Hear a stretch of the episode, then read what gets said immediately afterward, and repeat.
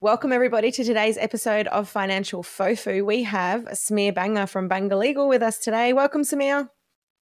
Hi, guys. Hi, Sarah. Hi, Trudy. How's everyone? Fantastic for whatever day this is. It's Monday, I think. it's a bit like that. um, today we are talking about contracts in business. Um, and Samir and I refer a bit of business back and forth, and this topic became really pertinent after. Um, something that crossed my desk, which then crossed Samir's desk about a potential customer that had bought something that he shouldn't have.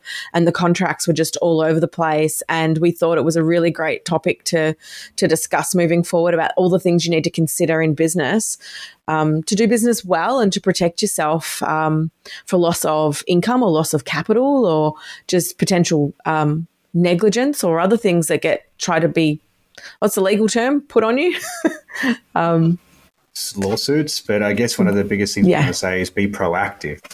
Yeah. Yeah, absolutely. Absolutely. So, Trudes, over to you. You've probably got the first question on this topic, I would think. Um, well, I guess it really is around what why do we have contracts or why do we need things documented um, in our business? That is a, I'm going to say it's a simple question generally because thing, contracts are actually there for when things go wrong. Why? Mm. If you have a gentleman's agreement or a I don't know what the right term is on the other side. Is there one for a women's agreement? There must be. No, somewhere. I think it's uh, gender neutral. called a handshake agreement. Handshake agreement. Handshake there we go. Agreement. That's all well in principle, and that could get you through your business transaction without an issue. And a lot of the time, it probably will. But what happens when stuff goes wrong? That's where a contract mm. becomes important. It's no different to any other area of law, such as a family law dispute, because when you agree, it doesn't matter what the contract says or what the orders say, because you agree to vary it. And a contract's yeah. no different. You might usually pay ten percent deposit, but one day you're the other side might call you and go, look, I need twenty percent on this one. You go, sure, why not? Here's twenty percent. We've been working together for a while. There you go. But if that person says no, what's written in the contract? Does it say ten? Does it say fifteen? Both parties will then refer to that contract. So a contract basically details the ins and outs of what the business meant to do or that transaction, depending on if it's a sales contract, is it the constitution, which isn't a contract, but it's still a legal document, whether it's a contract with your employees, for example. If someone says, no, you should have paid 12% super, but the contract says, no, we're paying you 10.5 you may decide to pay a little bit more if you want to, but you're not obliged to. So, really, if we look at it and boil down to it, a contract is there for when things go wrong because you can refer to that as opposed to when things go right because contracts yeah. can be varied at any stage by both parties being in agreement. Yes, yeah, it's an interesting I do often topic. say to clients that are just starting out to set up a business or they're just going into partnership with someone that, you know, I'm going to be devil's advocate one day something may go wrong and one day maybe you're not the best of friends or even though you're family maybe something falls apart. And if you don't have it documented what the plan is going to be at that point in time then it's going to make things a whole lot worse than if you agree now while you're friends and it's happy days and everything's I'm, working well I'm seeing it currently with a client that is in a unit trust and he pretty much runs the whole business and the business partner does nothing but gets a profit share. And he now wants to change the direction of some of his decisions and spend some money to make some more money. And sh- like they're saying no. And he's like, but, and then they had an agreement, but they didn't vary the partnership agreement, which is what I told him to do. And as a result, He's now stuck for six months. He's going to be behind until he buys her out, which was ultimately part of their plan. But because he didn't vary the partnership agreement, he's now stuck. And that's a really crappy place to be in business if you want to actually move forward.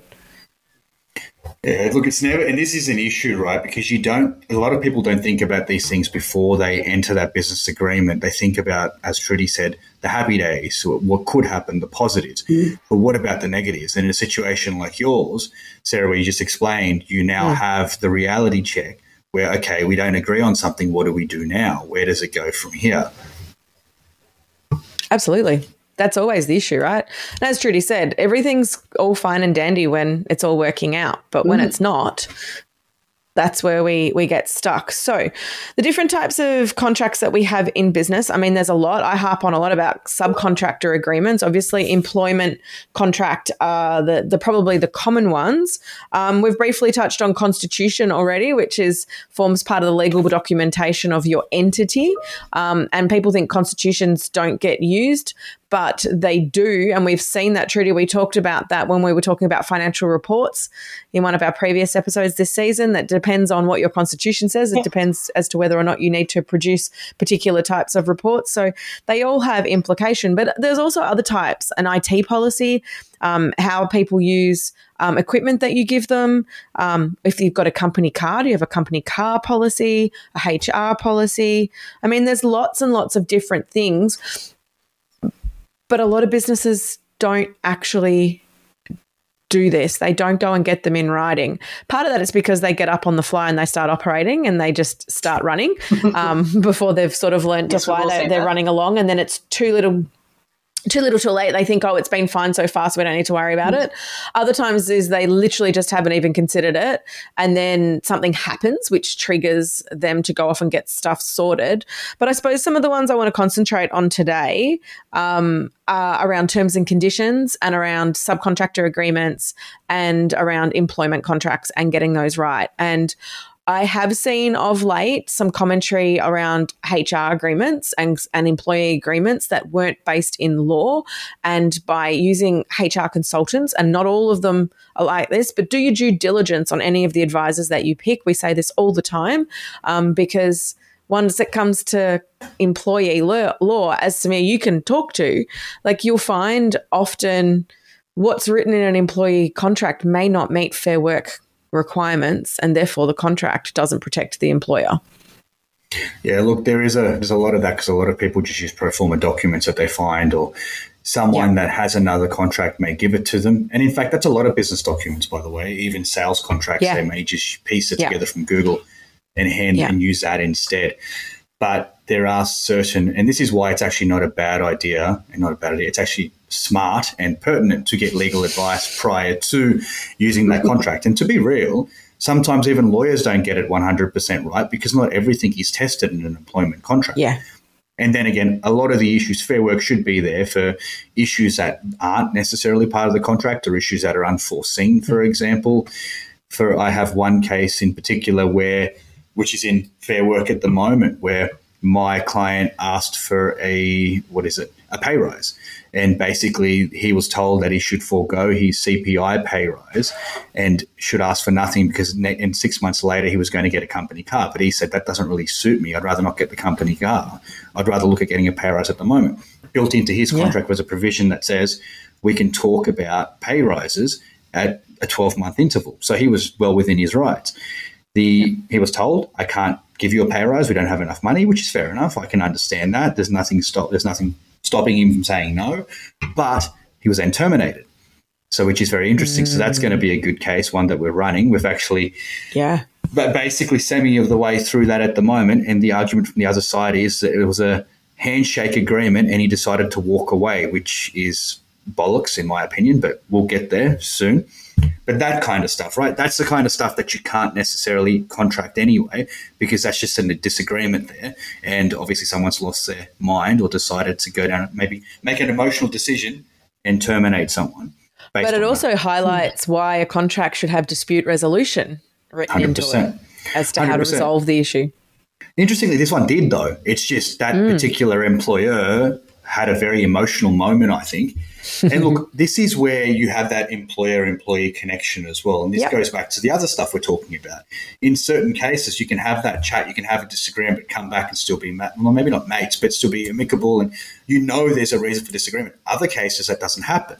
And in this case, the emotions took over and that led to a termination when there is a dispute resolution clause. And really, what that should have led to is a conference or a discussion between the two, or even have someone third part, an external person mediate and say, this is where we're at. Let's talk about this. But an emotional decision was made, I think, hastily, and that person was terminated. Yeah. But generally speaking, what you do want to put in an employment contract is the hours that person is working, what's expected of them. What you said is really important when it comes to equipment you're giving them. So if you're Yeah. giving them a laptop from work, that laptop is for work and should be used for work purposes. So I have that built into mine, and a lot of employers have that built into theirs. That this laptop or the email is to be used for work purposes and not for personal gain, for example. Yeah. Look, 90% of the time, or maybe not 90, but 80% of the time, we know people use it for personal reasons as well. If they're not using it for the wrong reasons, they're making purchases, I don't care. If they're buying off Yeah. ASOS, whatever, it doesn't bother me. But if They're they're, not bringing your company into disrepute by using it for personal purposes, right? bingo. But if they then are gaining an advantage or financial advantage by using my my the company's I shouldn't say my, but the company's email, that Do changes. you mean if they had like an OnlyFans account that they were then making money off?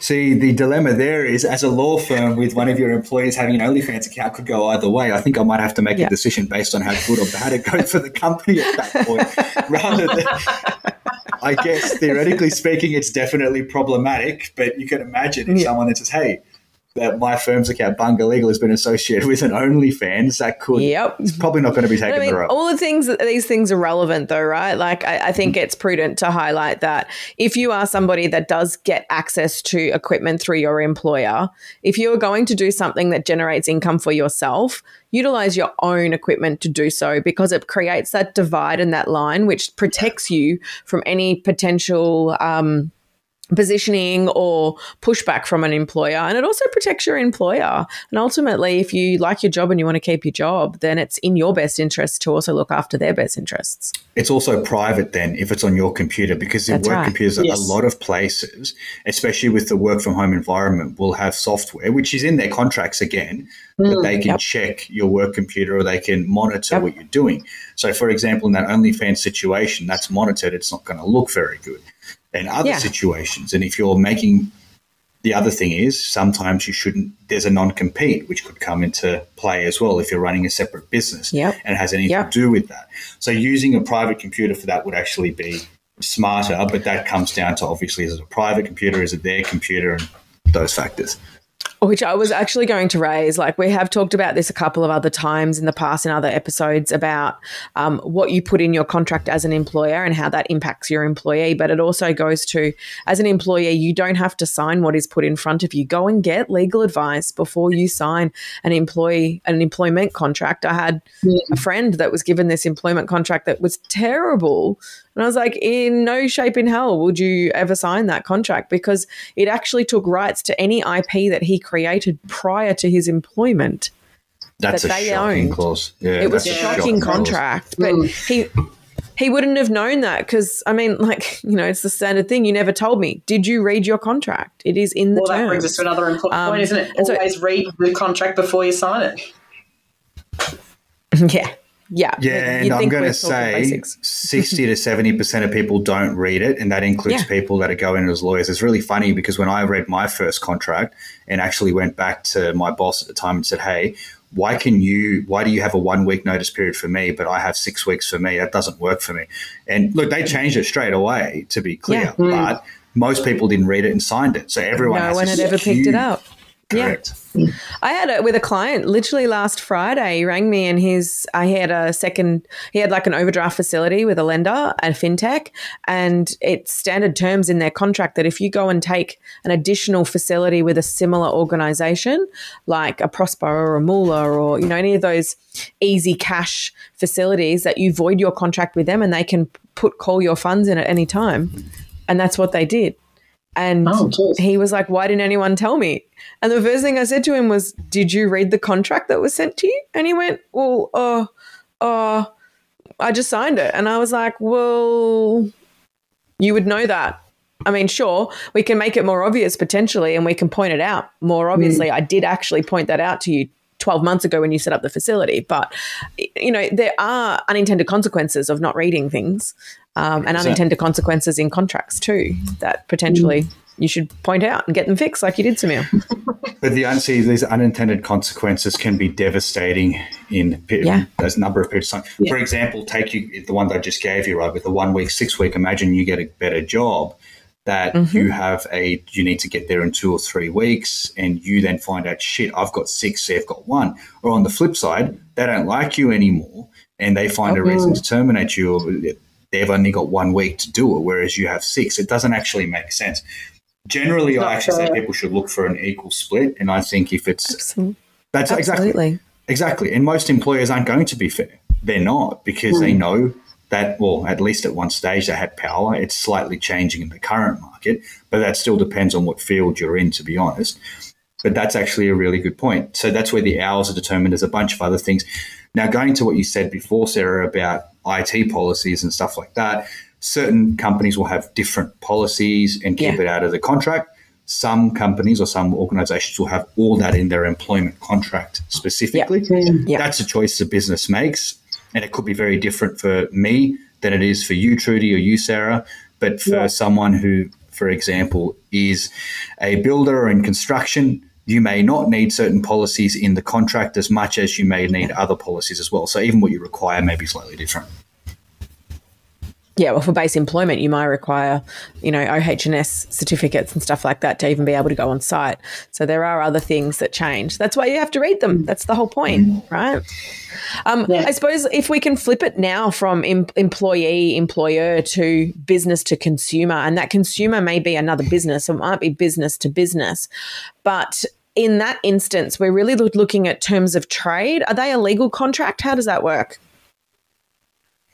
Look, terms of trade, yes and no. I mean, if you, you could still a contract effectively, right? But it's like, Ah, how do I describe this? It's an important document to have. I, it is still a contract, yes, because if both sides sign into it, mm. it's a contract effectively. It's like yeah. terms and conditions, terms of trade. Yeah. I mean, you could use them interchangeably too. They're, they're not yeah. too indifferent. Yeah. But if you don't have terms and conditions, it defaults back to what common law states and what the cases state. If you have it, it depends on your particular product or service you're providing too. Yes, I would say if the other person's made aware of it and they contract into it, yes, it is a contract because that's part. That's the conditions that go along with the contract. If they don't know about it and they're not yeah. told about it, that's a little bit different at that point because then you'd argue it no longer is. But yes, so if you do it properly, effectively need a signature to prove that. Then they don't necessarily need a.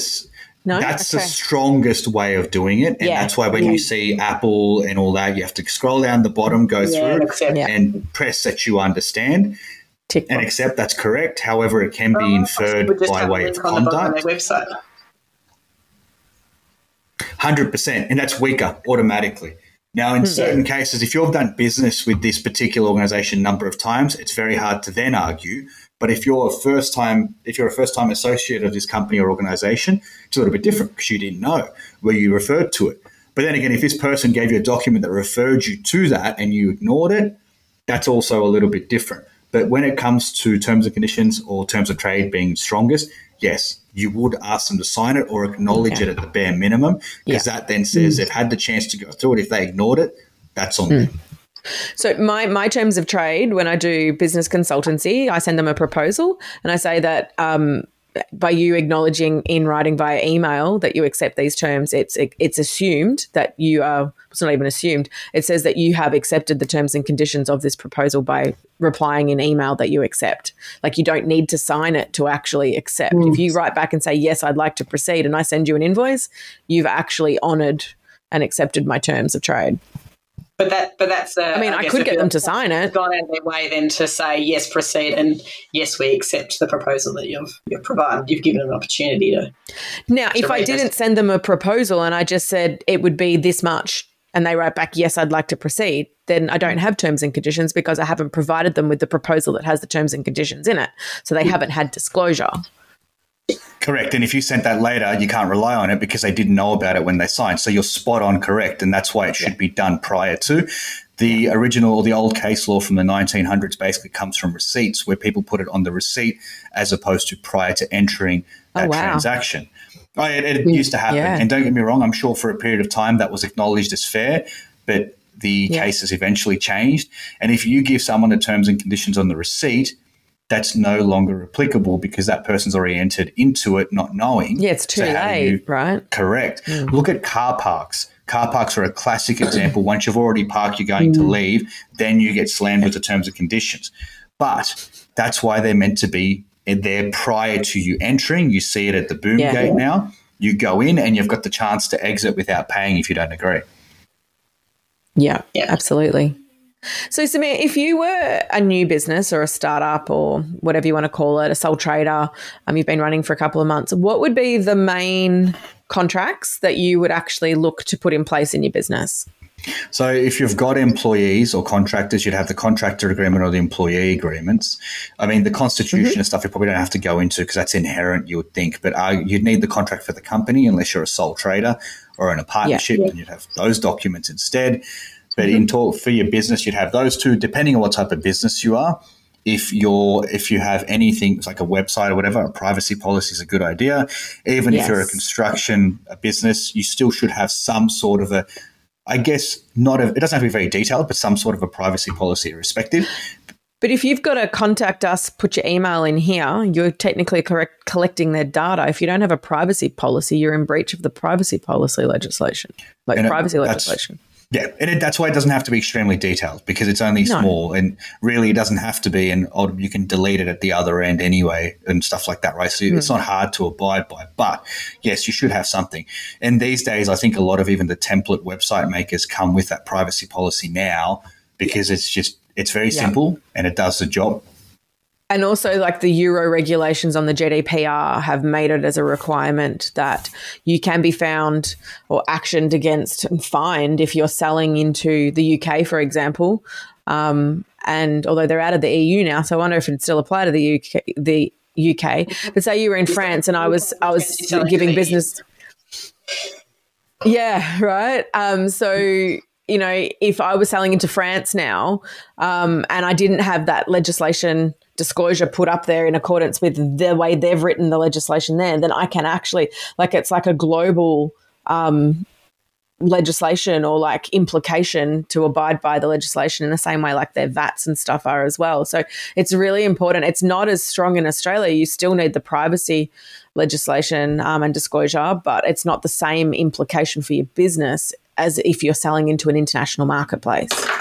That's a very good point, and that's where you have to be careful of where you're doing business because that makes a huge, huge difference. Yeah. And if you remember, for a while, imported products didn't really necessarily have GST. Not imported, but if Correct. you bought it off eBay and bought yeah, products yeah, from overseas, yeah, it didn't. And look how much Customs. that's changed as well. So you need to know what you're dealing with. Yeah, absolutely, absolutely. So, Trudy, do you have a question for Samira? If, if a business is not sure whether they've got the right documents in place? Like, can they go to a lawyer and say, This is my business? What sorts of things should I have in place and, and get a review done? Yes, yes, they can. And look, it's not going to, people shouldn't freak out by the cost of that either. It shouldn't really cost you that much to no. say, hey, this is what I've got in place. What do I need? And to be yeah. honest, there's probably other services that are non legal as well with assist with that. So you may not need to have yeah. to go to a lawyer straight away to get that type of information. What are people and, looking at in terms of price though? Because what might be not a lot for you or me may be a lot for a small business. You know, everyone has different perspectives on what they think is a lot of money. like I would think you'd be paying fifteen hundred to two thousand dollars for that sort of stuff, and that would be about market viable and fair to the mm-hmm. solicitor and also fair to your business. But some people would think that mm-hmm. that was insane.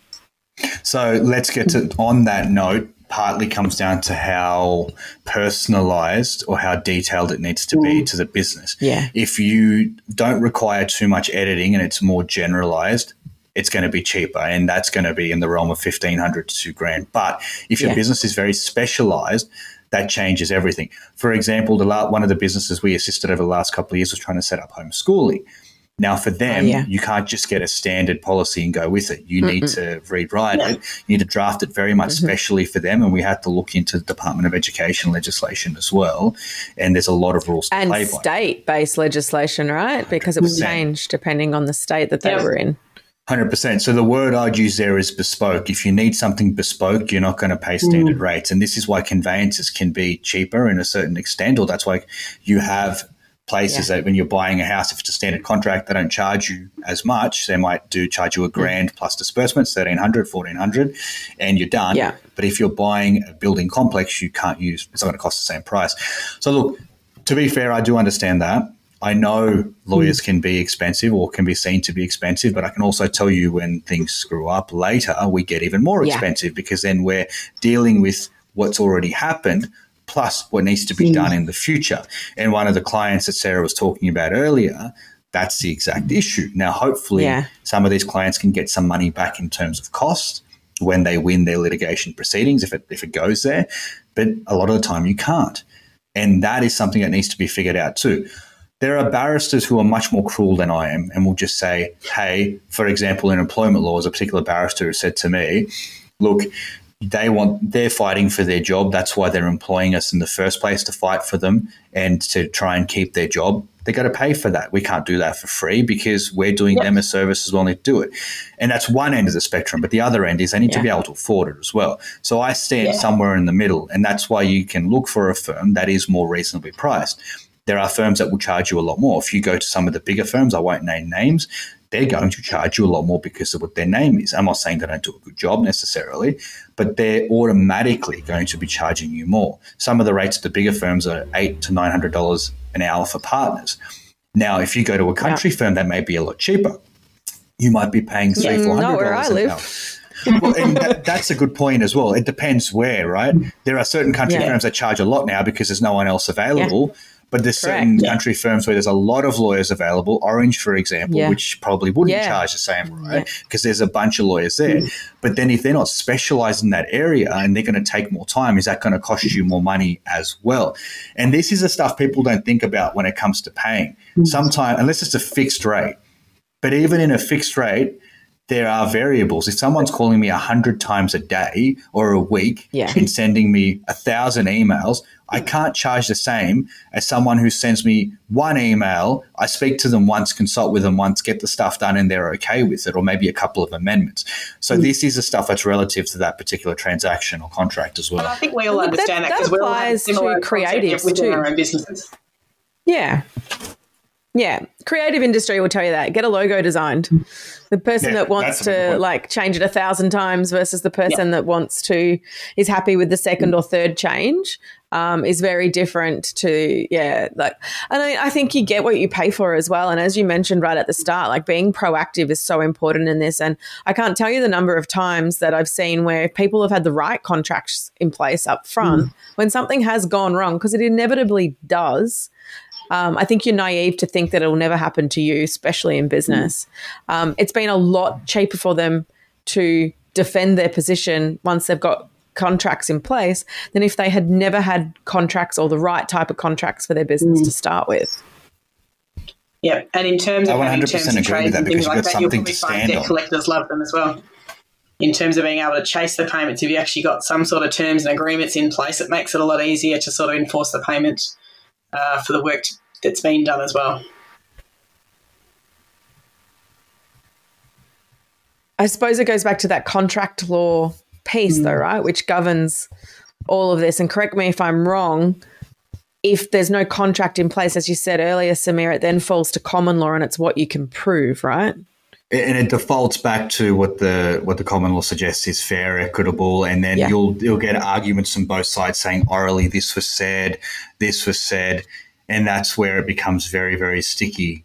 And especially yeah. if you don't have these and you're fighting over a small sum of money, and again, that's relative to the business, but that sum of money, small being based on what your business structure is and what your gross and net profit may be, yeah. for example, that could then not be worth fighting anymore. You may have to lose a lot of money to be able to get it back, if ever. It becomes very difficult for some people, and that's why you have the cost benefit analysis there. So you're better off just being proactive and yeah. having that sorted. Now, quick question because we touched on it subcontractor agreements. When do you need them and what do they need to have in them? Because I mean, I talk to my clients about this all the time, and especially in the construction industry, like it's not common to have subcontractor agreements. So they don't really want to go push them onto their subbies, um, but might have concerns about all sorts of implications, including, as Trudy could talk to, tax or, you know, mm-hmm. other super contribution obligations. But where does the liability cease? Like you hear all the time, oh, we got this job, we won this job, we subbied out the con- construction of the concrete, for example, and now the concrete's failed and the client wants us to replace it, but the subby that's done the work is saying it's not his fault or her fault. Like, who's liable then in that situation? I mean, if you're outsourcing, you need to have contracts that protect you. Yeah. And then, the, see, this is the point. That's a good point. Because when you're actually when you're actually if you're sub if you're subbing it out right if you're subbed it out to someone else you're actually responsible to the original i guess you could say the principal and then that sub yeah. is responsible to you. So it then becomes a three way suit. They'll sue you, you sue them, and it goes around there. In terms of having these contracts or subcontractor agreements, very few people actually do. Very few companies do. Mm. Most of them are handshake agreements. And I'm yeah. sure they work even a majority of the time. I just don't know if it's a big majority, a small majority. Is it 51 49? I don't know. But they do go wrong all the time as well. And mm-hmm. this is where having it in writing would be good. But I think sometimes it's just easier for the organizations, as you said, basically you pointed out to, to not have them because you kind of just get it done quickly. It's the standard course of business at the moment. It's not to have them. But in terms of what could be required in them, there's not there's not real requirements per se. It's more what you what the business does and what you want in them. For example, time frame mm. would be a very important thing.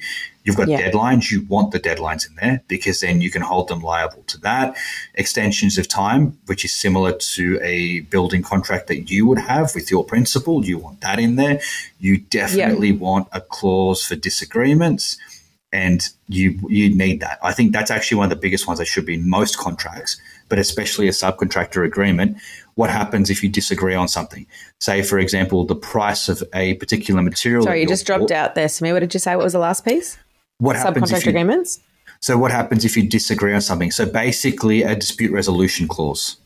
That is one of the most important clauses that would be in there. Yeah. And that's all contracts basically, or if not most, a very high majority of them. But in a subby agreement, you'd want that for sure, because that is what's going to keep you going when there is a dispute. And you want clauses around, for example, what can happen in times of a dispute, whether the job can stop, what's the requirements for the job stopping, stuff like that too. So there's some of the things you touch on in there, but deadline's important. That is important rising cost of material, especially in the last three years, because that's been huge in the construction yep. industry. The cost of material has risen and it's yep. still rising. So a lot of your clients, Sarah, are probably seeing the same thing. I get it all the time now, where concrete and steel yeah. has gone through the roof. And it's probably the problem with that becomes if you're not so used to it or you're not. Uh, sorry. So has timber. No, there you go. So it's timber. So then you're losing your yeah. profit margins. And if you've got a small profit margin, you actually may not be making anything at that point. You definitely mm, don't want to be yes. losing. yes, it's a common issue. If you haven't done a break even analysis, you're not keeping an eye on that.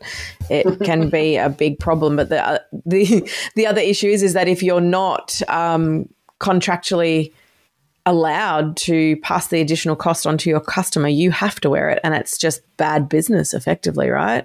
You yeah. haven't done the sums, so it's on you and you haven't protected your business. So, um, Look, I'm sure we could talk about this until the cows come home. I mean, we haven't even touched on really, like you just mentioned, like progress payments in construction, like depending on the um, jurisdiction that you're in, New South Wales versus Victoria, and your licensing, what you can and can't do in terms of being able to charge 10% deposit um, and things of the like. And how do you get around that? You have to contract the customer and you need to charge progress payments. Like there's, there's nothing. Samir and I have done a bit of research on this for our customers that are now getting stuck because the law and legislation, um, the in New South Wales, sorry, says that they can only charge ten percent deposit.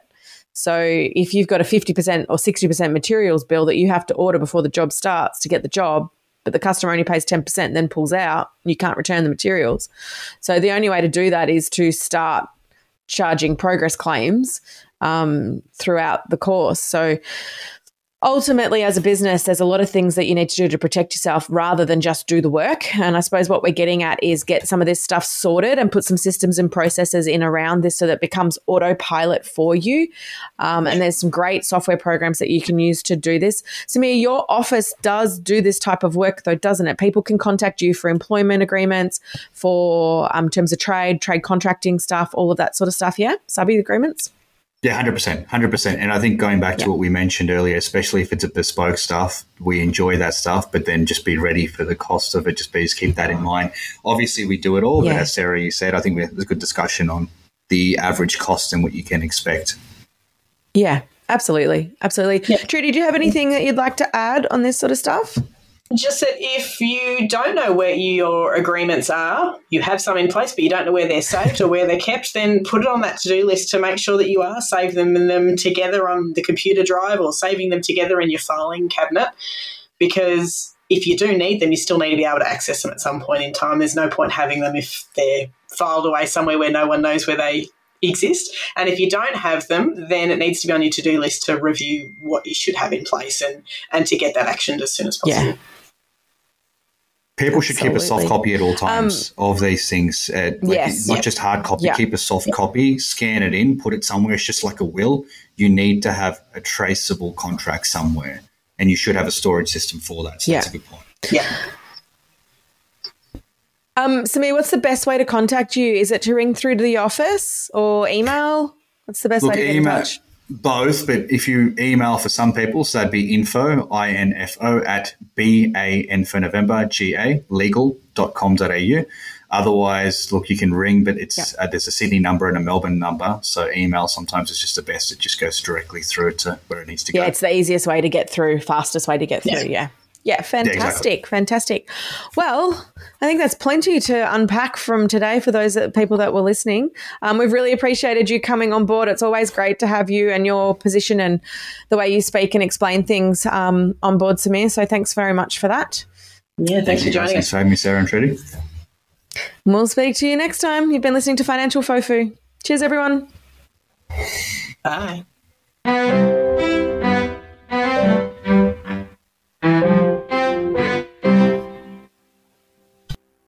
Thanks for listening to this week's episode of Financial Fofu. We really appreciate you tuning in and hope that you have subscribed to our channel.